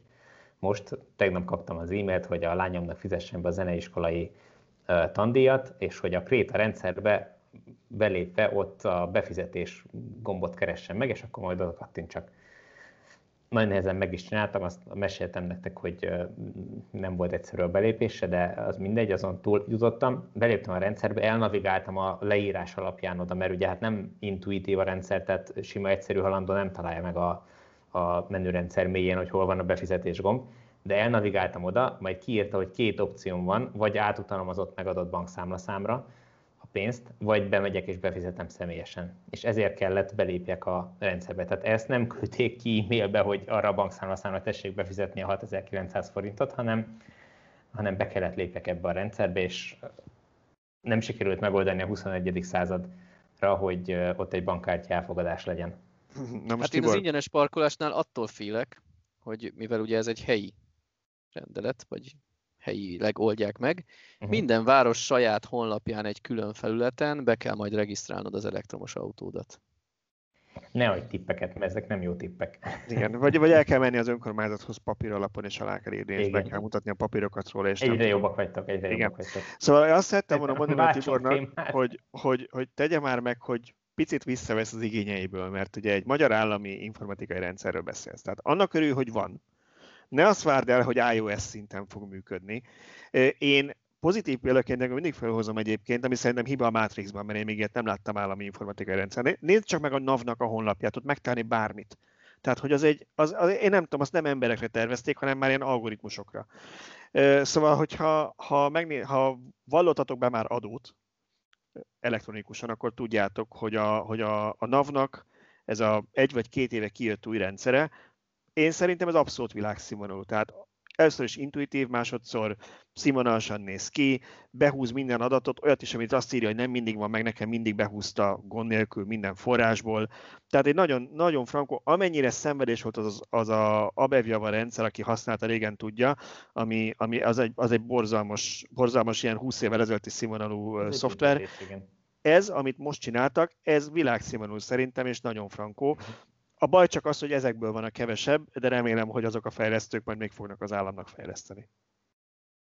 Elképzelhető, hogy azért, azért van itt ez a probléma, hogy ez úgy gyakori, vagy az én gyerekeim már úgy néha elkérik a mobiltelefont, és ugye ott képesek egy játék alkalmazással elnavigálni odáig, hogy akkor ő ott vesz valami extrát magának és fizet érte. Na most itt bizonyára arra gondolt a költő, hogy nehogy befizesse a gyerek a tandíját a tudtod nélkül. És ez Véletlen, igen, igen, biztos ez volt. Igen. A te gyerekeid még nem járnak iskolába, de van külön szülői, vagy hát gondviselői belépés, meg, meg, a, ah. meg diák belépés, tehát nem olyan egyszerű ez. És Értem. ugye két gyerekhez két szülői belépés van. Tehát nem lehet ám azt egybe intézni egy felhasználó. Nézd, örülj neki, hogy nem kell mind a két szülőnek ott lenni a monitor előtt. Közö, közösen kell internet utalást, tudod? Igen, igen. igen. Két, forint két uh, új lenyomat olvasós. Hát te tudod azért, hogy ne, ne legyen vita, hogy te karatéra a feleséget zongoróra küldeni a gyereket, innentől együtt kell indítani. Igen, igen. Na de azt hiszem lépjünk tovább a Kréta rendszerről. Mire van még időnk, mi legyen a következő mit, mit szóltok a 10 ezer eurós kínai villanyautóhoz? Hát ha Magyarországon nem, lenne, nem én kipróbálnám. meg a fantáziád? A... Figyelj, vehetnél... Én ezekkel azért nem foglalkozom, mert... Négyet, ötöt is a Model 3 árából. Ez biztos, ez biztos így van. Hát igen, különböző színekben, és akkor amilyen ruha éppen rajta van, akkor passzol hozzá, nem? Tehát... És négy tölt, amíg egyel, egyel jársz, nem? Hát, vagy négy különböző ponton rakom le, és csak el kell érnem mindig a másik Igen. autóig, ezzel sincs. Mondjuk, mivel Igen. lassan tölt, ez egyébként nem hülyeség. Ha tudod, hogy te, nem tudom, szoktál járni Békés Csabára, akkor... És komolyan veszi, érted? Komolyan veszi, elkezdett gondolkodni. Szóval nem tudom, nekem ilyen sommásan mindig az a véleményem ezekről, hogy úgy olcsó húsnak híg leve. Tehát én erre azért így figyelmeztettem a, a Dacia Spring kapcsán is, hogy, hogy ne legyenek túlzottak az elvárások, mert, és megmondom őszintén, picit csalódtam is, mert azt hittem, erről már akkor beszéltünk, hogy tök jó, hogy van 4 millió forintért végül is egy, Gyanítom, hogy a nyugati normáknak megfelel, mert az európai piacra vezetik be. A Renault azért csak nem csinál hülyét magából, szóval egy egy nyugati normáknak megfelelő villanyautó új ennyiért, ez tök jó, de én örültem volna, ha abból is kiadnak mondjuk egy azért mondjuk másfélszer ennyi lóerővel berendelkező, nem tudom, 40 lóerős, tehát nagyon-nagyon-nagyon-nagyon pici ilyen fényírószerű ö, ö, teljesítményt raktak bele. Szóval, hogy valamit, amit tényleg azért lehet használni, és ha már az ember csak kimegy a, nem tudom, bevásárlóközpontba az, az autópályán a, a város határába, hogy ne az legyen, hogy 70-nel kell száguldani a külsősában. Én mindig ezektől félek, hogy ami ennyire olcsó, ott valamit azért csak ki kellett hagyni belőle. Tehát ha más nem az akkumulátor technológia, ami a legdrágább része, az hány évvel ezelőtti lehet, vagy miért, miért gondoljuk azt, hogy majd itt egy tényleg használható hatótávú autót kapunk ennyiért? Hát ki is hagytak, kihagyták a légzsákot, az ESP-t. Én megmondom, én nem azért örülök... Nem a, nem a Springből, ja, hanem nem a Springből, természetesen, nem ebből, ebből a, 10 a kínai csodából. Nézd, ha nem tud elég gyorsan menni, minek be a légzsák. Tehát azért van itt ebben logika, nem? Tehát meg lehet spórolni a súlyát.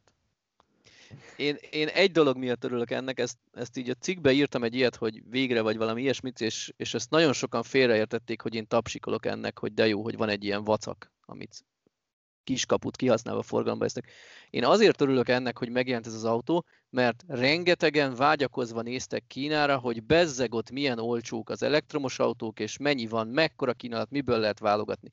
Na én azért örülök ennek az autónak, hogy ez megjelent, és végre letesztelték, és vannak róla törésteszt videók, mert láthatjuk, hogy na, látjátok, ez van Kínában, ne vágyjunk erre az olcsó kategóriára, mert ez azért nem üti meg a mi elvárásainkat. Ez olyannyira így van, hogy a napokban, hetekben valamikor olvastam így a Kínában gyártott autókról, és a nagy európai gyáraknak, a, vagy márkáknak a Kínában gyártott, például a Volkswagen a, a Jettát, vagy Jettát, nem tudom magyarosan, hogy mondják, szóval, hogy árulják Kínában még mindig, ha jól tudom, hogy helyben is készül. Ez De nem konkrétan... Kínai, kínaiasan, hogy mondják? Hát, nem tudom, én csak, én csak édes vagyomártásos csíkét szoktam tenni, autókról nem szoktam velük beszélgetni. Szóval, szóval, hogy ezeknél az autóknál azért még az is előfordul, hogy azt hinnéd, hogy hú, hát végül is akkor azt csinálják, mint ami Kelet-Európában volt divat ugye még a kommunizmus alatt, hogy megvettek egy nyugat-európai dizájnt, ami már akkor 20 éves volt, és még 20 évig gyártották változatlan műszaki tartalommal. Jó, hát legalább olcsó, meg azért jobb, mint ami, ami itt volt előtte. De nem is erről van szó, mert nagyon sokszor az van, hogy kint ugyanaz a modell, és nyilván ez nem, nem arról van szó, hogy az új S-merci az majd Kínában rosszabb a tesztje, hanem amikor ott gyártanak egy régebben már lefutott régebbi európai modellt, hogy gyengébben teljesítenek a törésteszteken, mert kisporolnak bele bizonyos anyagokat azért, hogy minél olcsóbb legyen, minél kisebb legyen a költség a helyi piacra, viszont emiatt nem fogja, tehát hiába tudott azt mondjuk az a, és nem szeretnék mondani, nem emlékszem konkrét például egyik céget sem szeretném ezzel megvádolni, de X autót te ismer az európai piacról, hát akkor azt, azt nyugodtan meg lehet ott is venni, mert igaz, hogy az 10 technológia, de az akkor nem volt egy rossz autó. De nem ugyanazt gyártják ott most, hanem egy sokkal gyengébb műszaki tartalommal. Meg hát az igazság, hogy én, én azt szoktam Kínával kapcsolatban mondani, hogy Kína olyat gyárt, amilyen régen van. Tehát, hogy ott is meg vagyok róla győződve, hogy ott is a, a prémiumabb autók, tehát a magasabb árfekvésű autók, azok nagy valószínűséggel körülbelül azt a szintet hozzák, mint a, az európai vagy amerikai magasabb árfekvésű autók. Valószínűleg egy belül... nem lesz gond. Tehát, hogy nem hiszem, hogy, hogy, hogy az a probléma lenne ilyen szinten. Igen, igen, igen. Tehát én, én ebben biztos vagyok. Meg kell csak nézni, hogy az európai piacra bármilyen telefon, számítógépet, bármit le tudnak gyártani olyan minőségben, amiért hajlandóak az emberek kifizetni 5-6-800 ezer forintokat. Tehát, hogy meg tudják csinálni, ha van rá igény, és a megrendelő kifizeti. Ha a megrendelő azt mondja, hogy 100 ezer forintért kell notebookot gyártani, akkor 100 ezer forintért fognak notebookot gyártani, de az pont olyan is. Ugyanez van az autóknál is, nekem meggyőződésem, és nyilván a kínai piacra megfelelő az, meg most az európai piacra ezeket behozzák, de hát most az kérdés, hogy az európai, európai piac ezt mennyire fogja elfogadni, vagy mennyire fog kiábrándulni belőle, és azt mondja, hogy hát mégis kifizetek inkább 5 millió forintot, nem kell a 2 milliós autó, kifizetek 5 de az akkor legyen normális. Egyébként ilyen szempontból kíváncsi vagyok, remélem, hogy fogunk hallani erről utózöngéket, hogy ez az ezer darab az importőr nyakán marad, vagy elkapkodják és alig várják. Ugye itt az a fél, hogy ezret lehetett ezzel a kiskapuval forgalomba helyezni, mert ez egy ilyen kis szíriás autók, tehát ha valaki manufaktúrában sportautót gyárt, akkor ő, ő kaphasson a rendszámot, erre van kitalálva. Viszont ezt kihasználták erre, hogy ezer ilyet forgalomba helyezenek itt Kínával. Az is baj, hogy ha a megrendelő azt kéri, ők más néven tök ugyanezt egy picit átalakítva más tükörrel fogják szállítani, és akkor ez egy más modell, újra ezer darab, tehát innentől sose lenne vége az ezer darabos becseknek, hogy, hogy gyakorlatilag bármennyit forgalomba lehetne így helyezni. Szerintem nem, nem fognak. Én abban bízom, hogy, hogy ez egy ilyen kísérlet volt, érdekességnek jó, néhány gyűjtő megveszi, vagy nem tudom, zárt pályán használni, vagy roncsderbire, és akkor majd meglátjuk, hogy hogyan tovább. De remélem, ezek, hogy lesznek további. Ezek szerintem simán el fognak fogyni, de, de abban, igen, abban én se hiszek, hogy, hogy ezt uh, sorozatban többször megismételve ez életképes legyen, mert, mert ahogy nyilván ezeknek, tehát most ez az első ezer darab, ez lehet, hogy elfogy simán, csak az ára miatt. De, de nyilván ezeknek előbb-utóbb híre lesz, hogy ezek mit tudnak, meg milyenek ezek az autók, és nagy valószínűséggel a második, meg a harmadik uh, adagot már nem fogják tudni így eladni ilyen könnyedén. Ez ugye a, egyszer volt Budán kutyavásár tipikus esete lesz nekem ez a meglátásom egyelőre. Hát reméljük, hogy így lesz. Na de nem ez a helyzet a, a, a villanyautókkal, mert ugye a, az olcsó villanyautóban lehet, hogy csak egyszerűbb az, az ember, és utána visszavált egy másikra, de egy normális villanyautót, ha kipróbál valaki, akkor azt mondják, hogy nem fog akarni visszaölni hagyományosba többet ezzel a témával indult, és már így 28-án mondhatjuk, hogy zárult a januárunk, ugyanis két külön országban is végeztek erről egy, egy kutatást, felmérést, nem is tudom, hogy megkérdeztek villanyautósokat, hogy tetszik-e, vagy inkább megbántad és visszaülnél. Hát a, a január elejé cikket azt Zsolt írta, őt most nem tudjuk megkérdezni, mert nyilván ő van, aki írta a legjobban benne a témában, viszont a január végét Balázs írta, úgyhogy röviden Én összefoglalnád? Zsolt, Zsolt cikke talán a brit, britekről szólt, ugye? Ott brit piacról, amit én írtam, az Amerikáról szólt. Ö, ott azt kell tudni, hogy nagyjából 10.000-9 valahány száz villanyautóst kérdeztek meg, akik 2015 és 21 közötti évjáratú autóval rendelkeztek. Azért ezt tudni kell, hogy Amerikában már egy ősszel elkezdik a következő év évjáratú autóját árulni. Tehát azért van egy pár ilyen ember, és ezt a felmérést egyébként október-novemberben készítették. Ez az a bizonyos JD Power nevű cég, ami ilyen autóipari felméréseket is csinál, és utána nyilván annak az a, az a lényege, hogy így valamit a sajtóba leközöbb bele ilyen kis kedv csinálónak, aztán utána az autógyártók pedig megvehetik jó sok pénzére a részletes adatokat, mondjuk márkára, típusra lebontva. Úgyhogy a részletes adatok nincsenek meg nekünk, de az látszott az összefoglalóból is, hogy ez a közel 10 embernek az átlaga azt mutatta, hogy 82%-uk azt, mondta, hogy mindenképpen villanyautót venne a következő alkalommal is, ami azért ez elég magas szám. És hogyha azt nézzük, hogy mennyire volt megelégedve az autójával, ugye különböző szempontok szerint lehetett pontozni, és ők felállítottak két kategóriát, összpontszám alapján, ezres skálán, volt ez a 600 600, 600 és 750 közötti kategória, és aztán volt egy másik, ez pedig, akik 900 pont fölött adtak az autójukra, és akik 900 pont fölött adtak, tehát nagyon meg voltak elégedők, azt mondták, 95%-uk azt mondta, hogy csak villanyautót venne legközelebb is. És még egyébként azok is, akik nem voltak ennyire elégedettek azzal a típussal, az 77%-uk mondta azt, hogy villanyautót vennének újra, ami számomra azért volt talán a legfontosabb szám az egészből, mert mert megmutatta azt, hogy különbséget tudtak tenni, hogy nem a villanyautókat írták le úgy önmagukban, hanem rájöttek, hogy az a márka vagy típus, amit megvettek, azzal bepaliszták őket, vagy igazából csak nem annyira jó, vagy nem voltak elég tájékozottak. És azt hát mondták, hogy az üvegtető a, a Tesláról, és akkor ezért legközelebb Valószínűleg ez volt mögött, ilyen lehetett. Pici csillag itt a felmérés mellett, hogy és én nagyon nem szeretem, hogy összemossák az adatokat, de ebbe ők villanyautó címsz alatt a akkumulátoros full villanyautók mellett. Belevették a hibrideket is, és nem közöltek erről bontást, sőt a hibridekben is volt plugin, meg nem plugin is, úgyhogy azért, amikor olyan kérdések vannak benne, hogy mi a vélemény a töltőhálózatról, meg mennyire fontos szempont ez neki, akkor nem biztos, hogy pont ugyanúgy válaszol erre egy hibrid, pláne egy nem tölthető hibridnek a tulajdonosa, mint egy teljesen full villanyautó tulajdonosa, de azért az összesítő számok elmondanak valamit erről, és, és azt mutatják, hogy, hogy tényleg aki egyszer kipróbálta a villanyautózást, az következőre szintén villanyautót fog venni. Viszont csak viccből mondtam a Tesla repülőüveg tetejét, ugyanis az elégedettségi felmérésben az élen a Tesla Model S végzett ilyen 800 pont körüli átlaggal, és 790-nel épp, hogy csak elmaradva a Tesla Model 3 volt a következő, ez a, nem is tudom, ez, a, ez az összes autó, vagy csak a prémium kategória? Nem, Én úgy látom, talán... hogy az, amit, amit kiemeltek a sajtóanyagban, ezek az akkumulátoros villanyautók, hmm. ezek a tényleges villanyautók voltak. Igen. Ami viszont még szerintem érdekes, hogy az elérhető báru, azt hiszem ez talán egy jó magyar fordítás rá. Igen, tehát igen, nem, nem Tesla kategóriában. A mass marketet hogy lehet magyarítani úgy, hogy ne legyen ilyen nagyon kínszenvedéses. Hát, tömegtermék, nem? Igen, de most a tömegtermék villanyautó, ez meg ilyen kicsit esetlen volt, úgyhogy maradtam ennél egy elérhető báru villanyautók. Uh-huh. Minden esetre itt a Kia Niro uh, nyerte a tehát a, a, a Niro tulajdonosok a leginkább elégedettek a saját autójukkal. Aki én kíváncsi nem hogy... meg, én nem akartam visszaadni, ha emlékszel rá, Tibor. Aki kíváncsi rá, hogy hol, hol végzett a Leaf, a Volkswagen vagy a Kona, az olvassa el a cikket. Igen, Igen egy, szóval egy dolgot mutat Bocsánat, nagyon jól, hogy nagyon, a... Igen? Csak, nem, csak azt akartam a... gyorsan mondani, hogy, hogy a kínai felmérés vagy a kínai listával ellentétben itt felismerhető márkák és típusok vannak, úgyhogy nyugodtan nézze meg mindenki, aki a saját autójára vagy egy kiszemelt autóra kíváncsi. Igen, csak hogy mondtad, hogy összemosták a különböző kategóriákat, egy dolgot jelent akkor ezek szerint nagyon jól ez a felmérés, hogy magával a villanyhajtással úgy általában elégedettek az emberek, és nem, nem érzik azt problémának, hogy ez lassabb lenne, nehézkesebb lenne a használata, vagy, vagy bármiben korlátozná őket.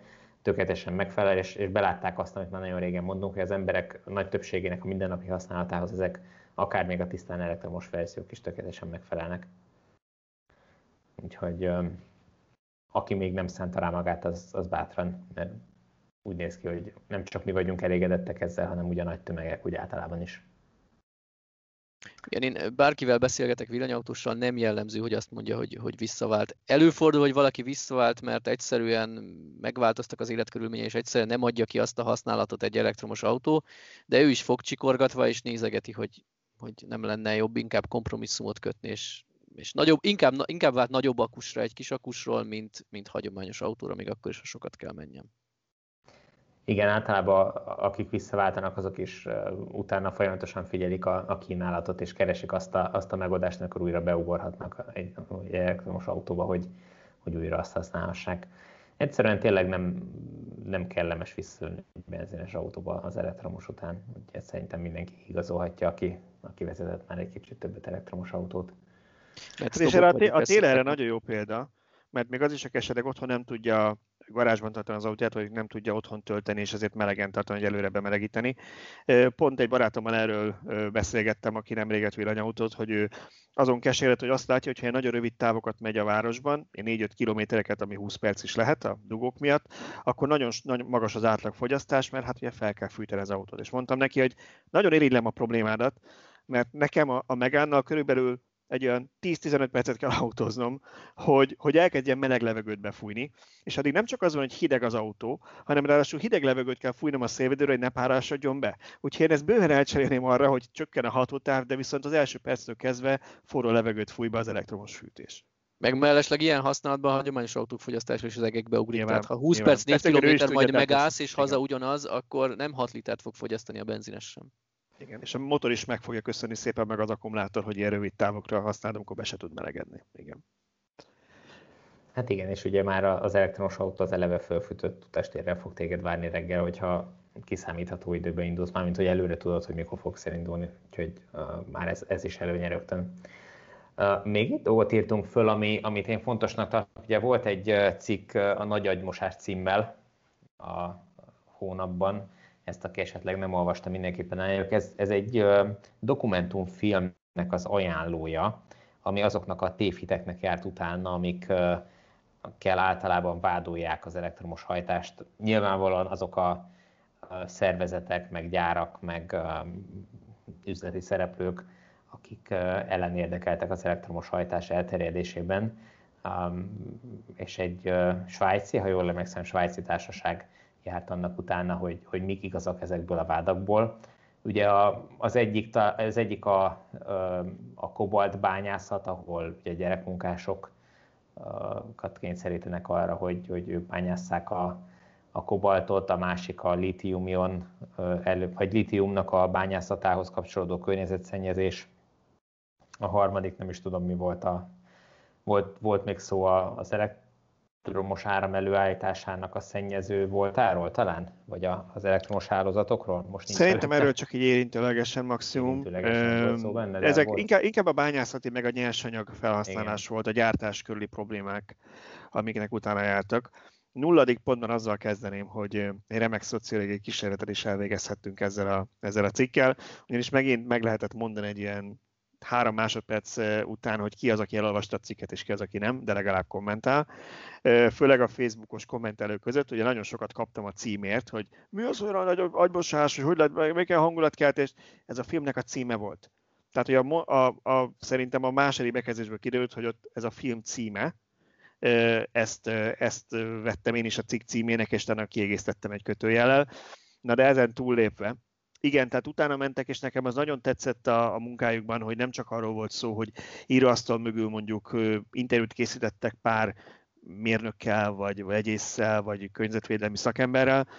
Nyilván ehhez kellett valami tőke is, de hogy ők ténylegesen elutaztak Kongóba, elutaztak Dél-Amerikába, megnézték ezeket a bányákat, beszéltek helyekkel, beszéltek politikusokkal, beszéltek bányaigazgatókkal, de beszéltek helyi lakosokkal is, beszéltek környezetvédő szervezetekkel, mind a két oldalt bemutatták, de azt hiszem elég egyeteműen az látszott, hogy nem nulla a villanyautók gyártásának a környezeti terhelése sem, hatalmas meglepetés, tehát aki szeretné, hogy nulla legyen minden, az most a fogkefét is dobja el, és, és ne dobja el, mert az se jó. De szóval, hogy gyakorlatilag, ha körülnéz maga körül a szobába, semminek nem nulla a terhelése, de messze túl van lihegve az, hogy ez mennyire szennyező ha egy pár szóban beszélünk a kobaltról, ugye ott az volt számomra újdonság, ezt én is ilyen kész adatnak vettem, hát igen, tök jó lenne, hogyha most tényleg a kobaltot hogy kiírnánk, meg tök jobban az RFP aksiban már nincsen. Ugye a Tesla is azt mondták, hogy a nagyobb teljesítményű tisztán nikkeles aksiban már nem lesz. A mostaniban is már ugye nagyon kevés, azt hiszem talán 5% alatt van most már, ez pont a Panasonic nemrég nyilatkozott ebben, hogy most már ilyen, hát a grafikon szerintem 3% körül volt a kobalt arány az akkumulátorban, míg onnan Várjál, indultunk. De ez nem az akkumulátor teljes tömegének a 3%-a. Nem, nem, nem, nem, nem. Hanem a... Biztos, hogy nem. Szerintem a, cella, szerintem a cellának. Szerintem a, a cellára fölvitt anyag 3%-a lehet a kobalt. Valószínűleg igen. Tehát, igen, hogy- igen, igen, igen, igen, igen, igen. Szóval a lényeg az, hogy, hogy, hogy annó 100% volt a, a gyártás elején 94-ben, ö, most 3%. Tehát hogy nem arról van szó, hogy, hogy, hogy itt nem tudom én 300 kg kobalt kell egy villanyautóhoz, és ami még érdekes volt, hogy, hogy a termelés 80% az ilyen hatalmas bányákban történik, amik, amik hát ilyen hatalmas gépekkel dolgoznak, tehát nem, nem gyerekek rohangálnak, hanem munkagépek. További 10% a termelésnek az ilyen, ezért is kaptam, hogy kézműves bányának hívtam, de hát a helyiek hívták így. Szóval az magyarul a helyi, a helyi ö, lakosok ilyen egyéni vállalkozóként, hogy így mondjam, bányázgatnak. Némelyik ember a saját kertjében, vagy a saját háza alatt, mert találtak a környéken ö, kobaltot, és akkor mindenki elkezd ásni. És És van ezt úgy egy... kell elképzelni, bocsánat, ezt úgy kell Igen. elképzelni, hogy, hogy rájöttek, hogy egy bizonyos területen rengeteg a kobalt a földbe, és ezt kézzel ki lehet bányászni. És történetesen egy csomó ember, akinek egyébként ö, borzalmasak az életkörülményei, rájött, hogy a saját kertje ezen a területen van, a saját házának az udvara és, vagy akár a saját háza, és, és sok esetben akár a házon belül a, a padló felszedésével elkezdték bányászni ezeket. És nyilván elkerülhetetlen, hogy ezeken a, vagy ezekben a, a, vagy ilyen körülmények között a, a család megélhetéséhez hozzájáruljon gyerek is, nem szerencsés, nem ott lenne a helye, nem ezt kellene csinálja, de, de hogy mondjam, nagyon sokszor nem tudnak ezzel mit tenni, de ez az összes bányászatnak egy nagyon-nagyon pici részét teszi Igen. ki, a, a nagy része az három-négy bányában történik, de ezek ilyen gigantikus méretű ö, fél völgyet, be, vagy, vagy völgyméretű bányák, amikben óriási gépek termelik ki a, a, a kobaltot. Tehát, És egyébként azt ott is elmondták, hogy kicsit nekem az ott az érzésem, mint amikor jön a fehér ember, és a saját bűntudatából majd jól megmenti a benszülötteket, aztán szerencsétlenek meg tönkre mennek. Mert ezt mondták ott a helyiek, hogy nagyon nem szeretnék, ha ebből az lenne, hogy valahogy ezt betiltják, mert mondták, hogy ami 180 ezer ember ebből él Kongóban. Akik, akik ebben a kézműves bányászaton nem bányába dolgoznak, hanem saját maguk a kertjükbe, vagy a, a saját, vagy, egy- vagy egy kis ilyen közösségi bányában dolgoznak. De ugye volt az a 10%-a nagyjából ezt becsülték a termelésnek, ami teljesen ilyen vadorzók, ilyen kontorálatlan. Igen, tehát hogy nyilván mindenhol az élet minden területén lesz ilyen. Én nem hiszem, hogy, hogy ez más mondjuk a belséges motoros autók anyagainál nem fordul elő. Olyannyira nem, hogy a, az egy vicces része volt a filmnek, amikor volt egy ritka földfém, amit egy, egy, egy, egy a villanyautókkal nem túl szimpatizáló nem is tudom, talán újságíró felvetette, hogy, hogy hát ezt, mert ugye ez a villanyautókban ilyet nagy tömegben használnak, és ők ott megvettek egy villanyautót, azt hiszem egy Zoét, meg megvettek valami Fiatot, lehet egy Punto volt, már meg nem mondom, szétszették mind a kettőt, és, és elemezték, hogy mi van benne, és a villanyautóban egy gram nem volt belőle, ellenben a katalizátorában a benzinesnek igen, ott egy részét ebből gyártják. Hát, és ugye ne felejtsük el, hogy a kobalt az a, a hagyományos üzemanyagok kémmentesítésének az egyik legfontosabb eszköze. Tehát mielőtt elkezdtek lítium akkumulátorba kobaltot beépíteni, tulajdonképpen azelőtt a kobalt bányászatra egyrészt ötvöző anyagként volt szükség, hogy a fémeket erősítsék, másrészt a másik legnagyobb felhasználási terület pedig a, a, az üzemanyagok kémmentesítése. Tehát a, az üzemanyaggyártás, a hagyományos fosszilis járműveknek a működtetése is a kobaltra épül. Tehát, hogyha ha megszóljuk a villanyautógyártást, hogy gyermekmunkával szerez kobaltot az akkumulátorgyártáshoz, akkor pont ugyanez igaz a, a vagy ugyanilyen formában igaz a, a hagyományos üzemanyagok előállítására is. És ugye volt még a lítium, ami, ami talán, ha valakit egy, egy villanyautózással nem foglalkozó mert megkérdezel, és az első dolog, amit felvet, azon túl, hogy hatótáv, meg töltési idő, hogy de hát honnan lesz ennyi lítium? Hát nem lesz ennyi. Ez is egy érdekes téma volt, mert elmondták, hogy alapvetően azon túl tudjuk, hogy a lítium egyébként egy elég gyakori elem a földkérgében, tehát abszolút nem ritka. Sokszor hibásan ritka földfémnek hívják. Egyébként a ritka földfémek sem ritkák, ez nem azt jelenti a nevükben, de mindegy. A lényeg az, hogy, hogy, hogy a lítiumnál ugye arról az volt a helyzet, hogy például egy legnagyobb bányában, na most saját magamat vittem csodál, mert ugye volt szó Csilléről, és volt Bolíviáról is, és most meg nem Chile, mondom, A csilei sivatagban van a bánya. A csilei volt, ami, amiben végül elmentek, a másikról csak beszéltek, hogy ott még csak ilyen kísérleti kutatások folynak. Igen, szóval a csilei volt, amit meg is mutattak, ott ilyen hatalmas, több, több ezer kilométeres területen vannak ezek az ilyen nagy tavak, amiket ilyen mesterséges tavak, ahol ezeket lepárolják, de ennek egy egész kis része, amit lítiumra használnak, ugyanis itt káliumot ö, gyártanak, úgymond már nagyon régóta, és a lítium az ilyen kvázi melléktermékként kezdték, most már két ilyen nagy tározó is van, de azt mondták, hogy ha több a kereslet, akkor több tározót átállítanak majd a lítiumra, körülbelül ennyi.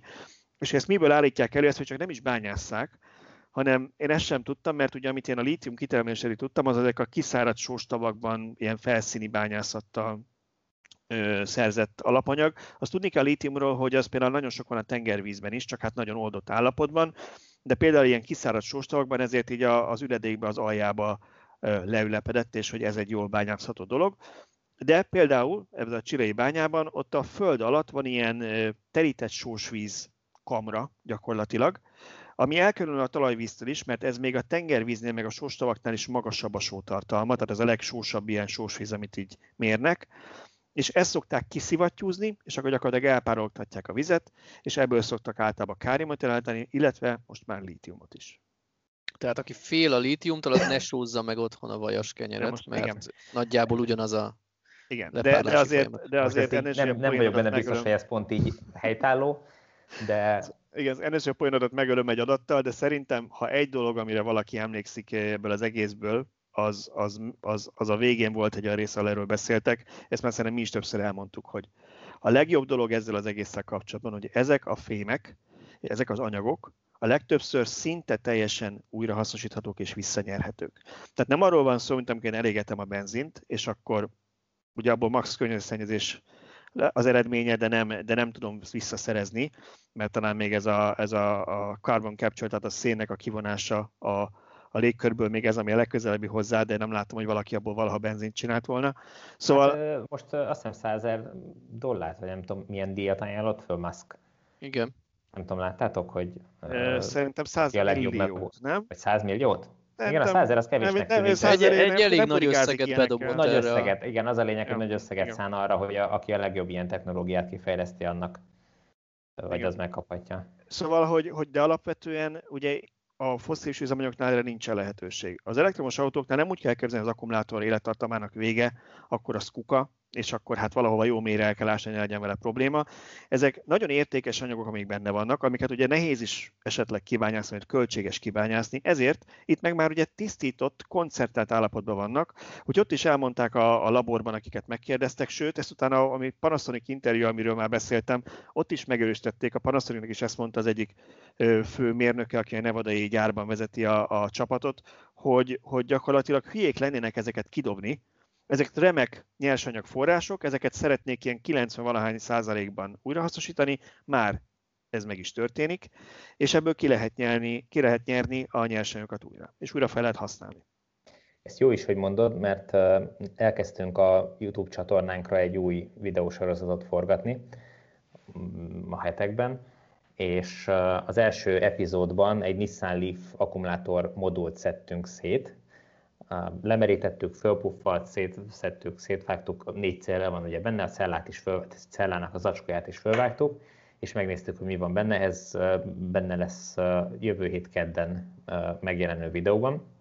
De Mielőtt tovább mész, itt mondjuk el Tibor, vagy írt ki, hogy senki ne próbál ki otthon, jó? Tehát, hogy nem, ez most nem egy ilyen tanácsadás volt, senki. hogy így van, így van. Hogy ha hát egyrészt, neki. Már csak azért sem próbálja ki senki otthon, mert az az akkumulátor, amit mi is szétszettünk, fájt a szívünk értem, mert egy, egy működőképes használható akkumulátorot olyan sok mindenre lehetett volna még használni, de az, a nézőkért, meg olvasókért mindent, úgyhogy bevállaltuk ezt, hogy egy működő akkumulátort így fölnyitottunk.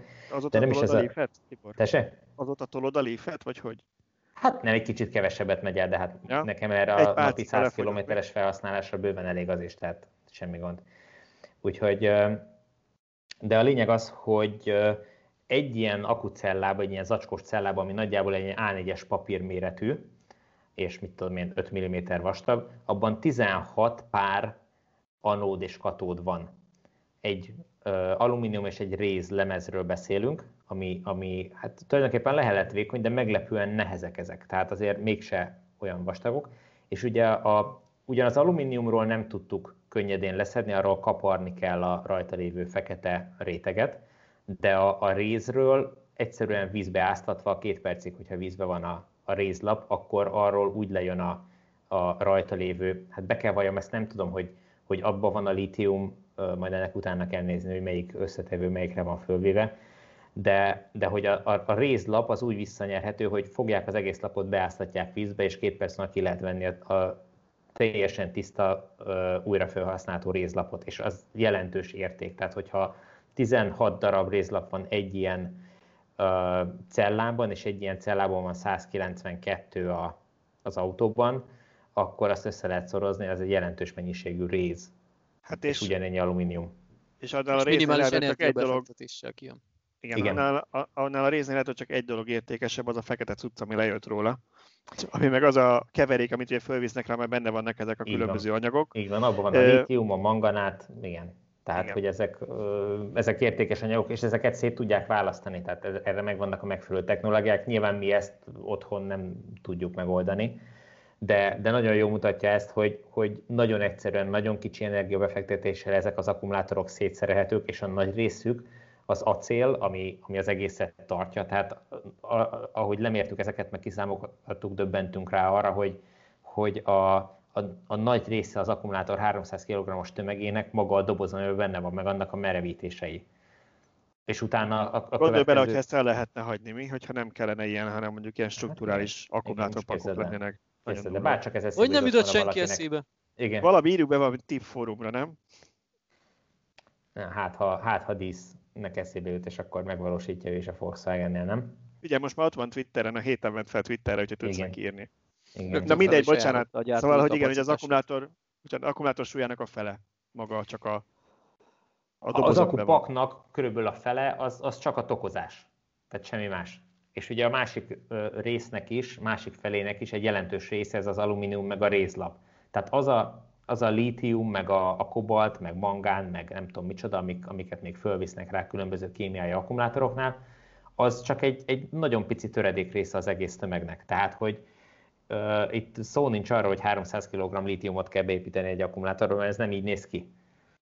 Tehát uh, ezeket az anyagokat egyrészt vissza lehet nyerni, és, és, és ezek értékesek. Na mindegy, a lényeg azt nem akarom túlmagyarázni, a lényeg az, hogy erről készül egy sorozatunk, aminek az első két epizódját már leforgattuk, a második részben arról lesz szó, hogy, hogy hogyan lehet egy döglött akkumulátor modult kicserélni az autóba, tehát nem kell az egész akkumulátorcsomagot kidobni akkor, hogyha valamiért elfárad valamelyik, vagy akár gyártáshívás valamelyik modul vagy cella benne, azt pikpak ki lehet cserélni, és, és megy tovább az autó, és ez uh, nyilván nem túl gyakori, de nem is annyira ritka, hogy e, erre rácsodálkozzanak a szervizekbe, ahol erre fel vannak készülve, ott ezt uh, rutin műveletként meg tudják oldani, tehát nem, nem egy akkora nagy varázslás már olyan szempontból, hogy, hogy meg fogják tudni itt Magyarországon is oldani.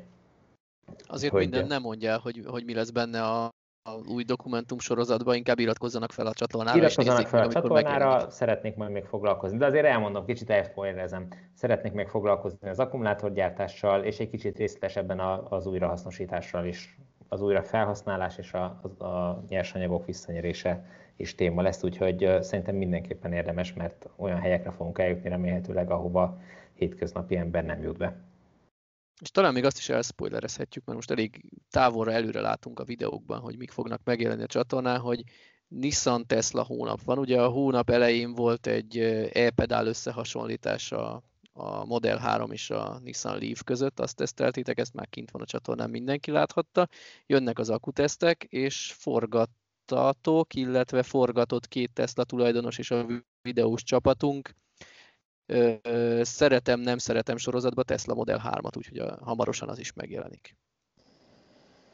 Na hát akkor izgalmas hetek elé nézünk, és hogy még egy dolgot bedobjak témát, én ma itt a villanyóra felvételre egy gyönyörű dobozos Nissannal jöttem, az EMV 200-nak egy speciális kialakítású nagydobozos verziójával, amiről jövő héten lesz egy kis rövid bemutató cikkünk, úgyhogy kövessétek a villanyautósok.hu-t is. Na, uh, hova? Fél nyolc, nekem mennem kell az, hogy nyolcra hazaérjek. Na, köszönöm szépen, hogy velem voltatok, illetve a nézőknek, hallgatóknak köszönjük, hogy meghallgatták, megnézték a villanyórát. Ha kérdésetek vagy javaslatotok van, akkor írjátok meg kommentben, iratkozzatok fel a csatornára, nézzétek, a, olvassátok a villanyautósok.hu-t. Január rekord hónap, soha ennyi olvasó nem volt még az oldalon, majd erről szerintem lesz is egy kis rövid hírünk, mert, mert büszkék vagyunk rá, hogy, hogy ilyen sok embernek, olvasónak tudunk segíteni eligazodni az elektromobilitás világában. Úgyhogy a következő adás az egy hónap múlva, február utolsó hetében. Sziasztok! Sziasztok! Sziasztok!